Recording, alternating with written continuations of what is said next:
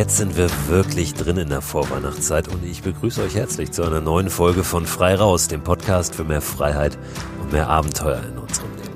Ich bin Christoph Förster und habe mir vorgenommen, heute einige eurer Fragen zu beantworten.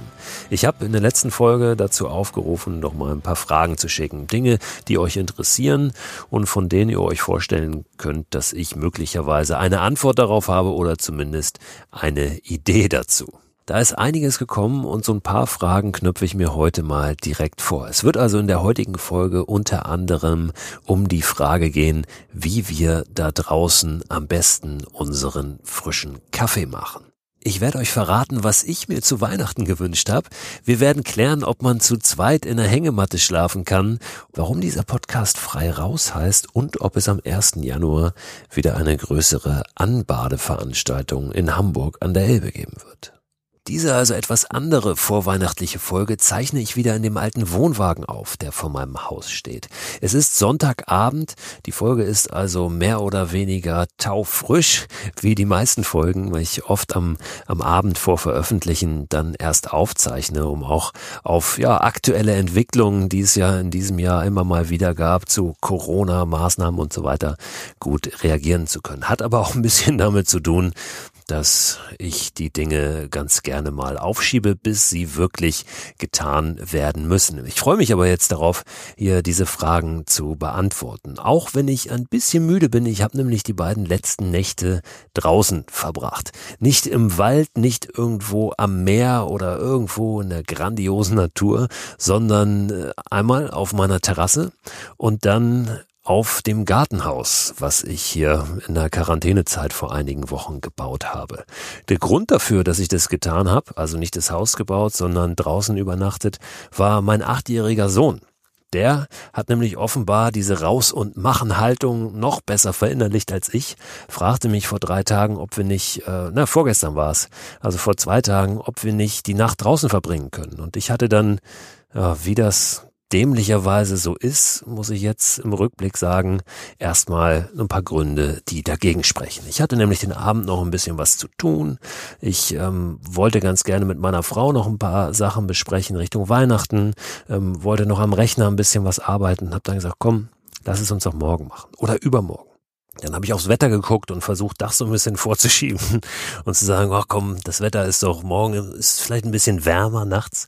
Aber er hat nicht nachgelassen und äh, hat da insistiert, dass wir es doch heute machen. Ja, äh, und warum denn nicht morgen auch? Also warum nicht einfach zwei Nächte? Und irgendwann habe ich gedacht, er hat vollkommen recht warum denn immer morgen ja, und irgendwas suchen, warum es nun heute nicht passt. Und wir haben dann die dicken Schlafsäcke rausgeholt und äh, die, die Isomatten und haben uns auf der Terrasse ein Lager gebaut und dann eine Nacht auf der Terrasse geschlafen und eben die zweite Nacht auf diesem Gartenhaus, was eine Premiere war. Da oben hatte ich auch noch nicht übernachtet. Und das waren zwei sehr, sehr schöne Nächte. Wobei es natürlich wie immer draußen ist, dass dass man nicht so fest schläft wie drin, weil da Geräusche sind, weil da vielleicht Lichtquellen sind, die so ein bisschen nerven. Ich habe zwei große Straßenlaternen hier in meiner Grundstücksecke und äh, die machen es da fast taghell in der Nacht. Das ist dem Schlaf natürlich nicht so förderlich. Aber trotzdem war es, war es eine großartige Erfahrung, mal wieder zwei Nächte draußen zu sein und vor allen Dingen dann auch so ein bisschen, ein bisschen andere Quality Time nochmal zu haben miteinander, als man, als man sie drinnen hat. Ich weiß, dass viele gar keine Terrasse oder einen Garten mit der Möglichkeit draußen zu übernachten haben. Und erzähle das natürlich hier auch nicht, um äh, denjenigen nochmal eins äh, von Latz zu geben, sondern ich erzähle es vor allen Dingen äh, darum, weil es mich jetzt die letzten zwei Tage bewegt hat und eine schöne Erfahrung war. Und vielleicht ist es ja für einige, die eben doch diese Möglichkeit haben und sie bislang noch nicht so so sehen oder äh, wahrgenommen haben, dass die doch da auch mal hinschauen. Und ähm, warum nicht auch im Winter draußen übernachten. Es hängt alles an der Ausrüstung natürlich. Es sollte warm sein. Ähm, es muss aber gar nicht unbedingt ein, ein Hightech äh, hochgerüsteter Himalaya-Schlafsack sein, sondern es reichen vielleicht zum Beispiel auch zwei Sommerschlafsäcke. Ich habe mal eine Lesung gemacht in Köln in der Fußgängerzone. Das war für Globetrotter-Ausrüstung. Und direkt vor dem Laden von Globetrotter gibt es so ein Stück überdachte Fußgängerzone. Das ist in der Nähe vom Rudolfplatz. Und da gesellten sich während dieser Lesung zwei Obdachlose dazu, was mich sehr gefreut hat. Und ähm, bei einer Fragestunde dann, als es unter anderem auch um Ausrüstung ging und um Schlafsäcke, ähm, meldete sich einer dieser beiden Obdachlosen zu Wort und sagte irgendwann, ja, man kann wunderbar auch zwei Sommerschlafsäcke zum Beispiel ineinander legen und braucht dann nicht unbedingt einen teuren Winterschlafsack. Also das war äh, ja ein Beispiel sehr aus der Praxis, aus der eigenen Erfahrung, auch wenn es natürlich aus einer ganz äh, aus einem ganz anderen Bedürfnis kommt oder nicht zu vergleichen ist mit ähm, mit den Abenteuern, die wir freiwillig erleben da draußen vor der Haustür. Am Ende ist es aber natürlich doch vergleichbar, weil äh, es darum geht, eine Nacht draußen zu verbringen und um die Frage, welche Ausrüstung brauchen wir dafür. Und da müssen wir nicht immer denken, dass die gleich sündhaft teuer sein muss und was weiß ich was können muss. So, das aber nur am Rande oder zum Einstieg. Ich bin wach genug, um jetzt reinzustarten in diese Folge.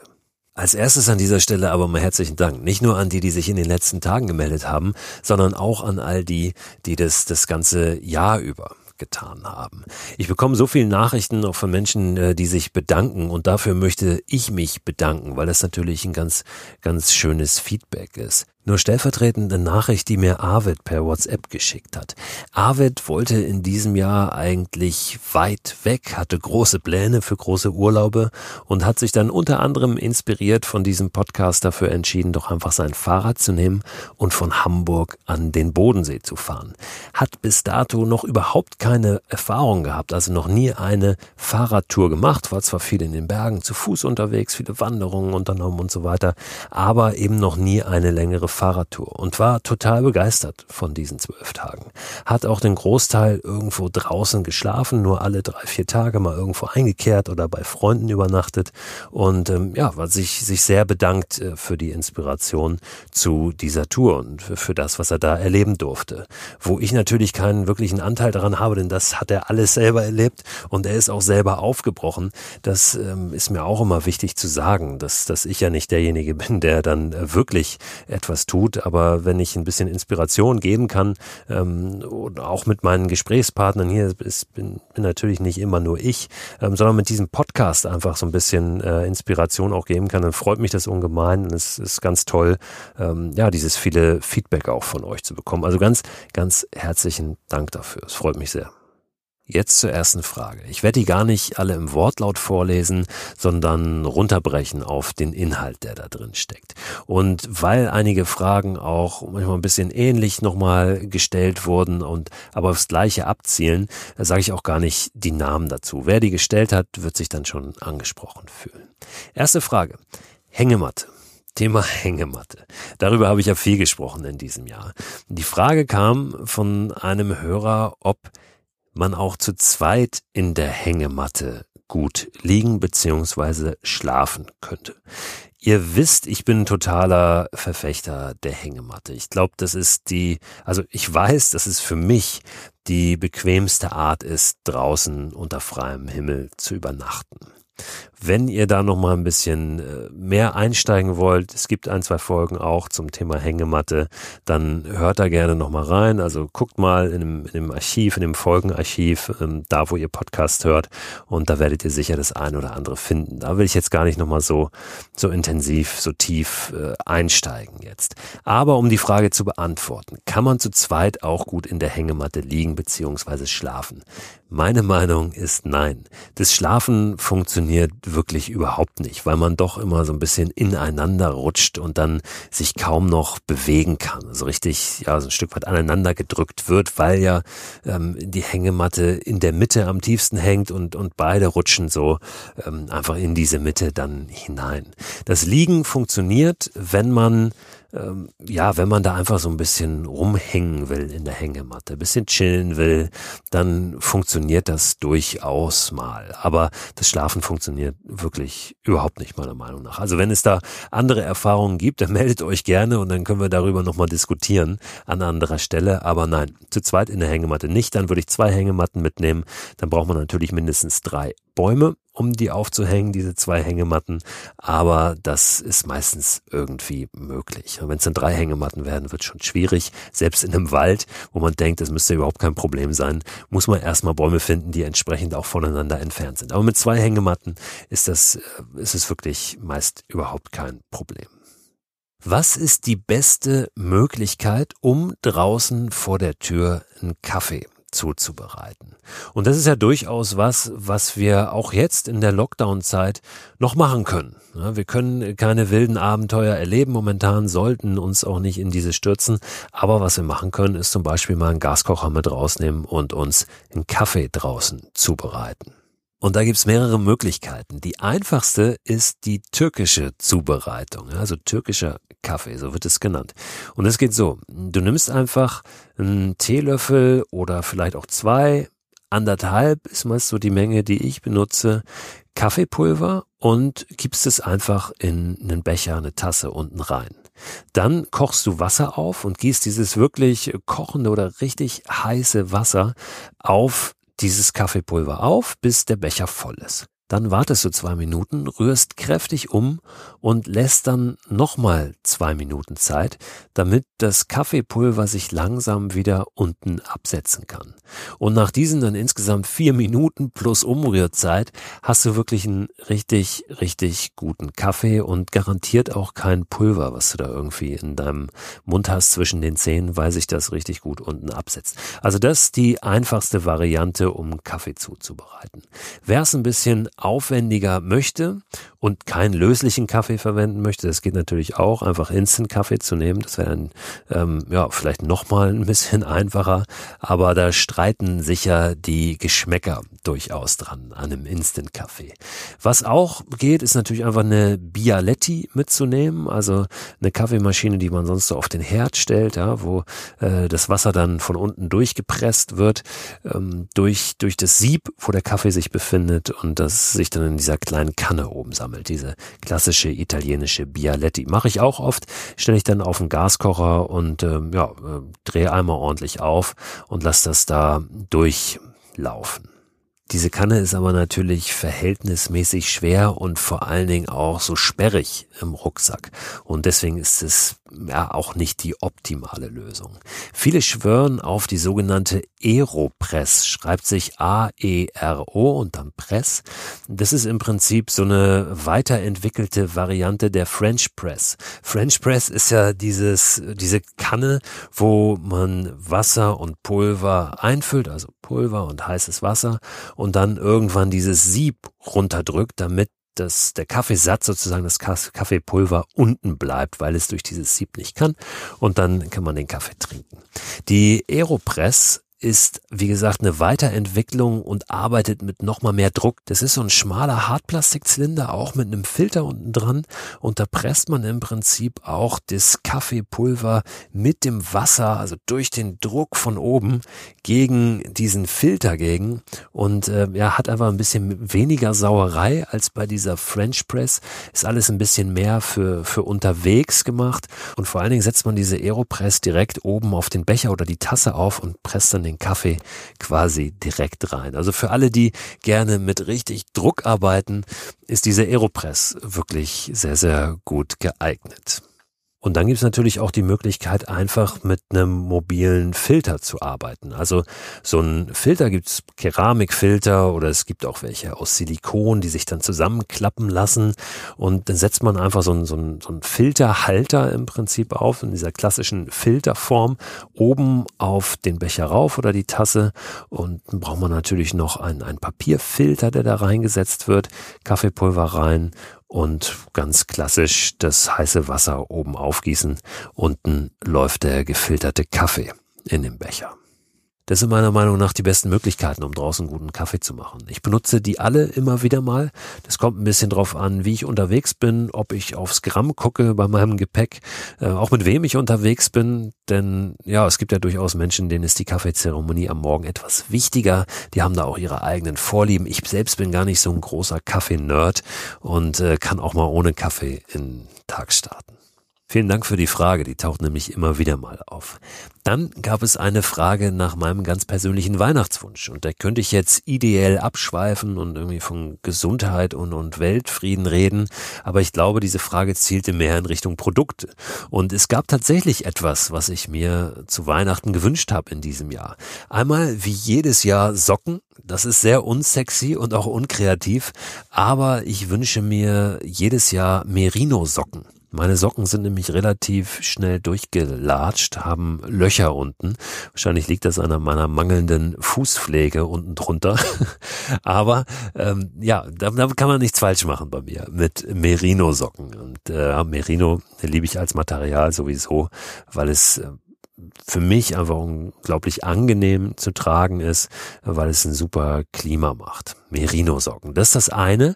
Und dann gab es einen Wunsch, der ein bisschen spezieller ist. Und zwar eine Indian Club Bell. Das ist im Prinzip eine Gewichtskeule und mit der trainiert man. Also macht man ja, im Prinzip ein Fitnesstraining. Ich habe gerade jetzt äh, vor ein paar Wochen meine Club Bells, meine Indian Club Bells wiederentdeckt im Keller. Ähm, das sind so zwei Gewichtskeulen, also richtig Keulen aus Eisen, gusseiserne Keulen. Ich glaube, meine, die ich habe, wiegen sechs Kilo das Stück.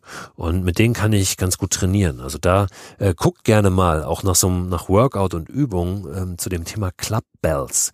Sind super für den ganzen Schulterbereich, für den Oberkörper, letztlich aber ähm, ein Ganzkörpertraining, weil man natürlich immer auch den Bauch mit dabei hat und die Beine, wenn man mit denen trainiert.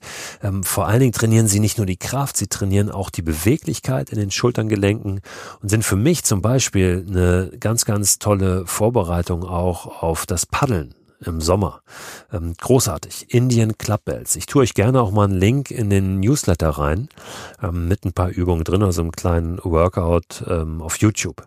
Dann könnt ihr euch das mal anschauen. Also ich wünsche mir eine Indian Club Bell, die allerdings jetzt 16 Kilo wiegt, denn man kann nicht nur mit zwei trainieren, also eine in der rechten, eine in der linken Hand, sondern man kann auch mit einer schwereren ein paar Übungen machen, die man eben mit diesen leichten nicht so machen kann. Und äh, ja, ich, ich weiß nicht, welcher arme DHL Mensch mir die möglicherweise bringt oder ob der Weihnachtsmann sich verhebt, aber das Ding wiegt 16 Kilo und wer weiß, vielleicht landet es irgendwie unter unserem Weihnachtsbaum hier zu Hause. Von einer Hörerin aus Hamburg habe ich die Frage bekommen, wie das in diesem Jahr beziehungsweise im nächsten Jahr, also am 1. Januar ist, mit dem Anbaden. Ich habe nämlich in den letzten drei Jahren immer dazu aufgerufen, sich doch hier am Elbstrand äh, in Hamburg-Rissen, das ist so am, am Stadtrand, ein ganz, ganz toller Ort an der Elbe, zu versammeln am 1. Januar und dann gemeinsam einmal ins Wasser zu springen und sozusagen das neue Jahr einzuläuten. Und das war immer eine ganz, ganz tolle Veranstaltung. Ich habe ein kleines Feuerchen gemacht und da kamen so 20, 30 Menschen und wir haben ein bisschen zusammengestanden, sind eben dann irgendwann einmal zusammen in das Wasser gesprungen und haben danach noch ein bisschen Tee getrunken oder mal eine Kleinigkeit gegessen. Einige haben immer was mitgebracht und das war sehr, sehr schön, auch wenn das nie eine offizielle Veranstaltung war, denn eine offizielle Veranstaltung darf man dort gar nicht abhalten am Elbstrand. Ich habe immer nur gesagt, ich bin da und vielleicht ist ja jemand anders auch da. Das wird natürlich jetzt in diesem Jahr beziehungsweise am kommenden 1. Januar nicht gehen. Ich werde da voraussichtlich trotzdem mal hingehen und einmal ins Wasser springen ähm, mit den Familienmitgliedern, die Lust haben, das auch zu tun. Aber ich werde da in diesem Jahr kein Feuer machen. Ich werde da in diesem Jahr keinen großen Tee mitbringen. Und ja, es wird dort dann nicht die Möglichkeit geben, groß zusammenzustehen. Wir wissen alle, was der Grund ist in diesem Jahr und ich will da gar keine Angriffsfläche bieten, beziehungsweise gar, gar nicht die Versuchung schaffen, dass man da eben ein bisschen näher dann doch zusammensteht, äh, was wir momentan nicht tun sollten.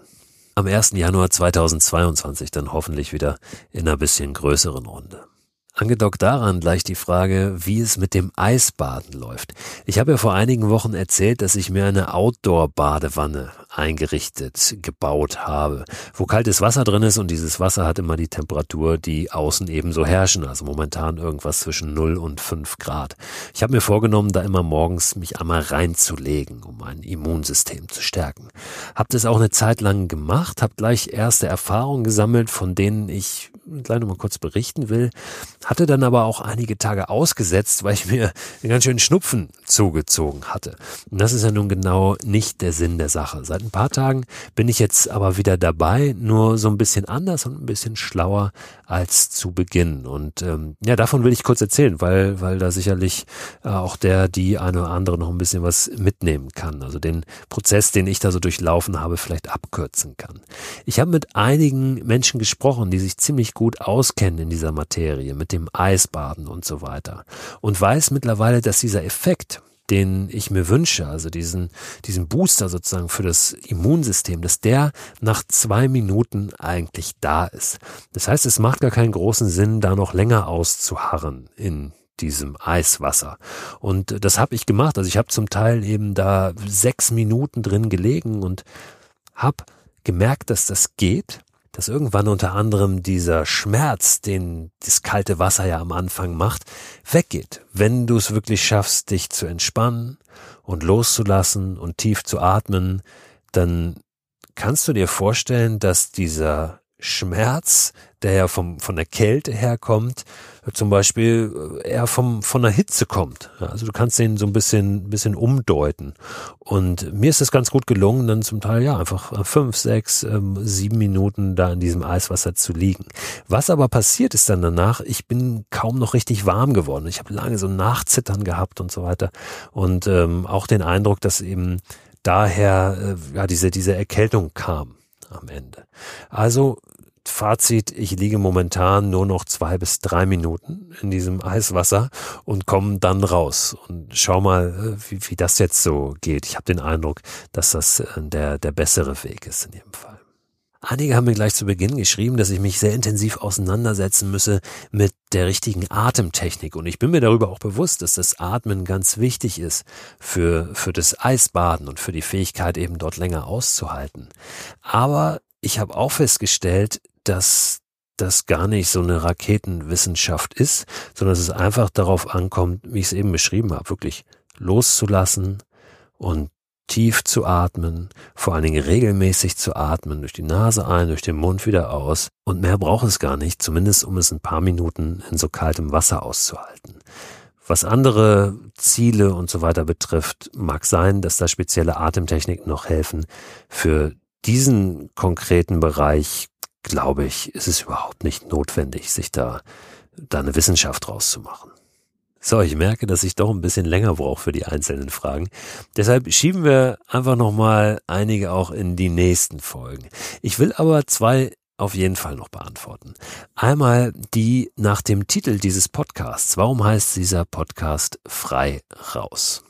Und nicht zum Beispiel raus und machen. Raus und machen ist ja so, ja, eigentlich das Hauptmotto, was mich seit Jahren antreibt und mit dem ich so unterwegs bin. Das hat den einfachen Grund, dass ich einen Podcast gemacht habe bei Audible im letzten Jahr schon und in diesem Jahr die zweite Staffel und der heißt Raus und Machen. Und diesen Podcast habe ich eben exklusiv bei Audible gehabt. Dafür habe ich auch ein bisschen Geld bekommen von Audible im Gegensatz zum Beispiel zu diesem Podcast hier. Ähm, also man bekommt von Spotify oder Apple Podcasts und so weiter äh, keinen Cent, wenn dieser Podcast abgerufen wird. Insofern äh, mache ich diesen Podcast hier aus freien Stücken und nicht finanziell entlohnt. Aber bei Audible war das ein bisschen anders. Der war exklusiv für Audible produziert. Wenn ihr wollt, hört da auch gerne mal rein. Es gibt die Möglichkeit bei Audible zum Beispiel einen kostenlosen Testmonat zu machen. Und da könnt ihr all die, ich glaube es sind ja 36 Folgen insgesamt von dem Raus und Machen Podcast alle anhören in diesem Monat theoretisch. Der Podcast bei Audible hieß Raus und Machen und deshalb kann dieser Podcast hier nicht auch Raus und Machen heißen. Der Titel Frei raus, den habe ich gewählt, weil er für mich einfach wunderbar und in aller Kürze ausdrückt, worum es in diesem Podcast geht. Ich sage ja immer, das ist der Podcast für mehr Freiheit und mehr Abenteuer in unserem Leben. Und ja, genau das steckt ja eben drin, auch in dem Titel. Frei und raus. Ich glaube, das ist so ein, so ein Gefühl, was viele von uns einfach begleitet auch und, und ein Stück weit auch die Sehnsucht ausdrückt, einfach ein bisschen, bisschen mehr rauszukommen und bisschen auch jenseits dieses, dieses Hamsterrades, wenn man es so nennen will, mal zu schauen, in dem ja viele von uns dann doch stecken. Und noch eine Frage konkret zu diesem Podcast, die mich auch des Öfteren auf verschiedene Arten und Weisen erreicht hat, ist die nach einem ganz bestimmten Song, den ich am Ende oft spiele. Und ich weiß ganz genau, welcher Song gemeint ist. Der gefällt mir nämlich auch so unglaublich gut. Der heißt, ich weiß gar nicht, wie man das ausspricht, Dull das erste Wort, also D-U-L-L und dann Who's, also H-U-E-S. Dalhus, würde ich mal sagen, ist ein Song, der gar nicht überall zu hören ist. Ähm, wenn man einen Podcast produziert, dann darf man nicht einfach äh, Musik nehmen, die zum Beispiel auch im Radio läuft, weil das eine rechte Frage ist. Und diesen Song, der übrigens von einem Interpreten äh, geschrieben wurde oder eben produziert wurde, der heißt auch wieder ein bisschen schwierig auszusprechen, Lall. L-U-L-L. Ja, das ist definitiv ein Grund, den Newsletter zu diesem Podcast zu abonnieren. In denen schreibe ich ja immer auch nochmal Links rein, die in den einzelnen Folgen aufpoppen. Und das werde ich hier äh, mit diesem Song definitiv auch tun. Denn es gibt eine Möglichkeit, diesen Song trotzdem zu hören, auch wenn er nicht überall verfügbar ist, nämlich auf YouTube. Und den Link packe ich euch gerne mal rein. Ich habe den aus einem Archiv, ähm, wo man eben ja, Musik sich runterladen kann, aussuchen kann und runterladen kann, um die zum Beispiel in seinem Podcast zu spielen. Für all die, die nicht genau wissen, von welchem Song jetzt die Rede ist, ich pack den auch in dieser Folge wieder ans Ende. Bevor wir aber zum Schluss kommen, schickt mir gerne weiter eure Fragen. Ihr könnt das tun per E-Mail an freiraus.christoförster.com oder über WhatsApp-Sprachnachricht. Die Telefonnummer, über die ihr das tun könnt, findet ihr unter christoförster.com slash frei raus. Da könnt ihr übrigens auch den Newsletter zu diesem Podcast abonnieren. Ihr könnt mir aber unter anderem auch über Instagram schreiben, wenn ihr wollt. Christoph Förster heißt da mein Account. Am Donnerstag ist ja Heiligabend, es wird aber trotzdem eine neue Folge von Frei rausgeben. Ich werde euch da eine schöne kleine Geschichte vorlesen. Wenn ihr jetzt ein bisschen zur Ruhe kommt über die Feiertage, dann hört aber auch gerne in die Podcast-Folgen rein, die es schon gibt. Das sind seit Mitte März, seit es diesen Podcast frei herausgibt, jetzt über 80 Folgen und da gibt es einiges zu hören und ja, viele inspirierende Gespräche und Geschichten. Habt eine gute Zeit und lasst euch jetzt nochmal rausschmeißen von Lall.